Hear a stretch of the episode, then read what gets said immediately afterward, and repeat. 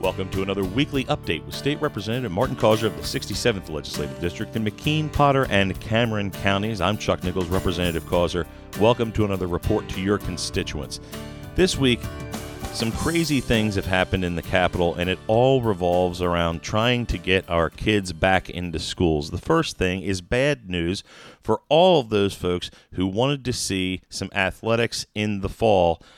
Talk to us about what the governor has been saying most recently. Well, the problem with what the governor is saying is it keeps changing constantly. There's no predictability. And, you know, the recently the governor came out at a press conference and said that his recommendation is that there be no sports of any kind this fall until January 1st. Well, a week ago, he made a decision that there there should be no spectators at PIAA events, including parents of athletes. And then this week it's no no sports events of any kind. So the goalpost keeps changing and the decisions keep changing. There's no predictability.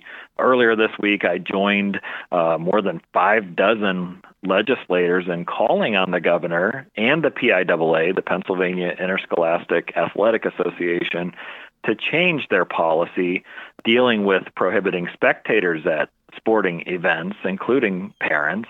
And this is something that I've heard from many, many different parents about. And now to have the governor come out and say that there should be no sports at all in the fall, it's not the responsible thing to do. This should be a local decision. All across the Commonwealth, our school districts are in different circumstances.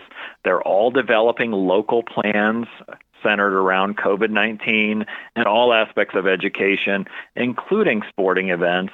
And there again, this should be a local decision. And that's the message that we're sending to the governor.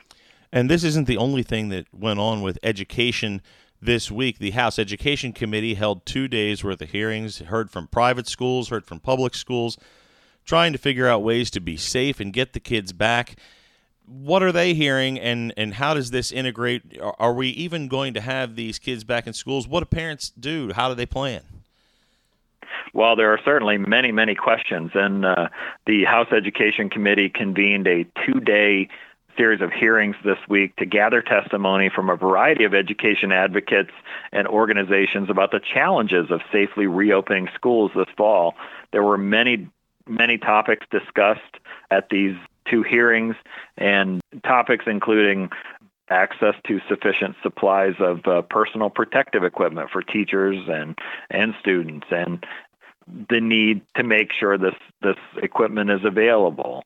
The availability of school nurses the liability protections uh, even increased demand for cyber schooling and, and also ensuring the safety and quality of education for students with special needs and, and really all students. So it's a situation where there were a number of concerns expressed.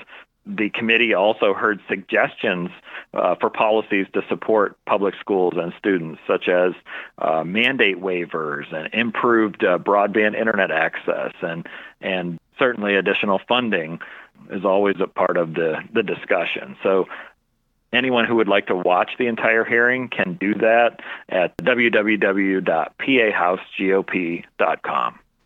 And Representative Causer, you always uh, are trying to help those who have helped us. There's Veterans Assistance Hours coming up. How can folks find out about these?